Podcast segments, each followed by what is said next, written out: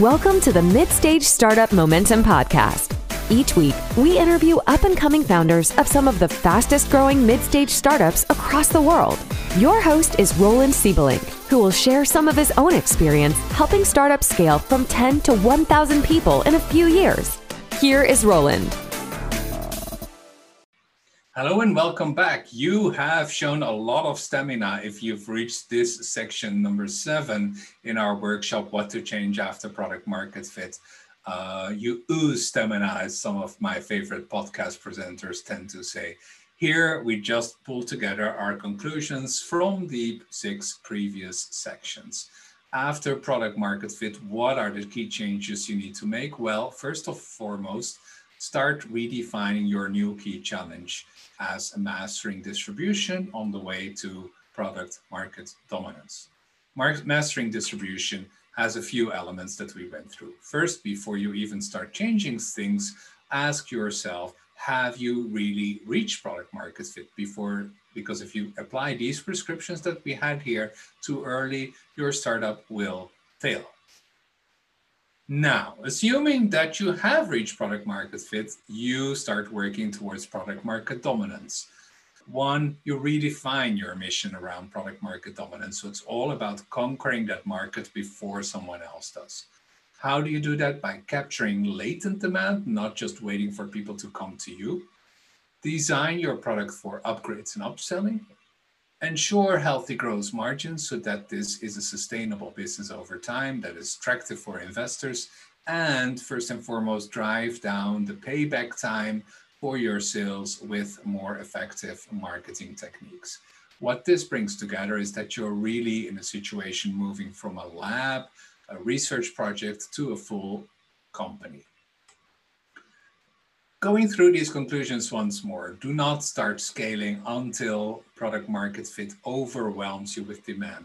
So many founders we work with tell us they have product market fit. And when we ask them what tells you you have product market fit, they cannot really say. It's really more of a fake it until you make it kind of thing. Product market fit is not something you fake until you make. It's something that you know you'll have because basically demand is overwhelming you. If you're not in that situation yet, then this presentation, this workshop does not yet apply to you.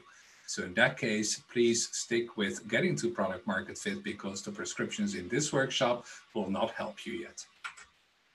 Now, if you are overwhelmed with demand, now it's the time to actually start boosting your company towards product market dominance. So it's about getting in that race and before anyone else can conquer that market. And anyone else can be other startups in your field, or it can also be incumbents that can figure out your products possibly faster than you can figure out the distribution. That's why mastering distribution is so important because that helps you gain the edge over incumbent competitors.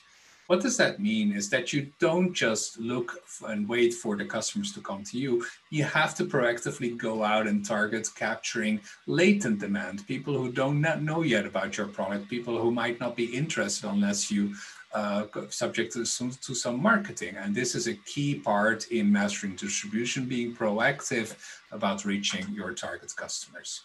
Then design your product for no brainer upgrades so that when you get them in, even if they don't pay you that much yet, there's an automatic upgrade path for when they use it more, when they want to use more features, when they want to have more seats. And this is what drives more and more revenue from your happy customers grow with healthy gross margins, but do not yet optimize for full profitability. You have to optimize for growth in order to remain attractive to investors in order to conquer that whole market. And you cannot yet optimize all the way for profitability, no matter what your finance person tells you. And finally, use marketing, not just sales, because marketing will help you drive down the payback time, make the time shorter before you can reinvest that money in yet another batch of acquiring more customers, but only if you also focus your marketing people on driving down that payback time and not on all the other cool things that they could be doing. So that's just a um, conclusion, uh, summary of the slides that we had. Um, in total, I would say that this brings your company from a pure experiment, from a research proposition to a first full-throated full-throated company, so let's call it that way. Uh, but of course, we still want to keep that zeal alive of the startup, uh, make it a cool company to work for. The last thing we want is turn this into a boring, mature, and mediocre uh, large company. We can wait a long time before we have to get there. And that's what we really try to do at the Midstage Institute guide startups through this whole journey between a full startup stage then the scale up stage, we talked about mastering distribution in this workshop. But if you grow further, you master your distribution, you're going to have to master deepening, master disruption, and master defense. And those will be other workshops that we will make available from the Midstage Institute.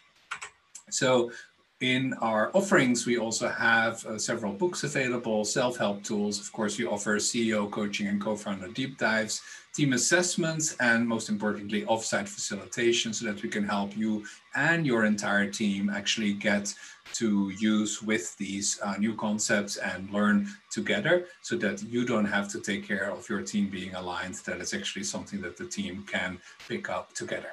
And if you want more information about the Midstage Institute, then contact us. We have an email at ask at midstage.org or our phone numbers and our website is here. And we're based in San Francisco, but we do have coaches all over the world. So please feel free to reach out and we can match you with the best coach possible for your startup.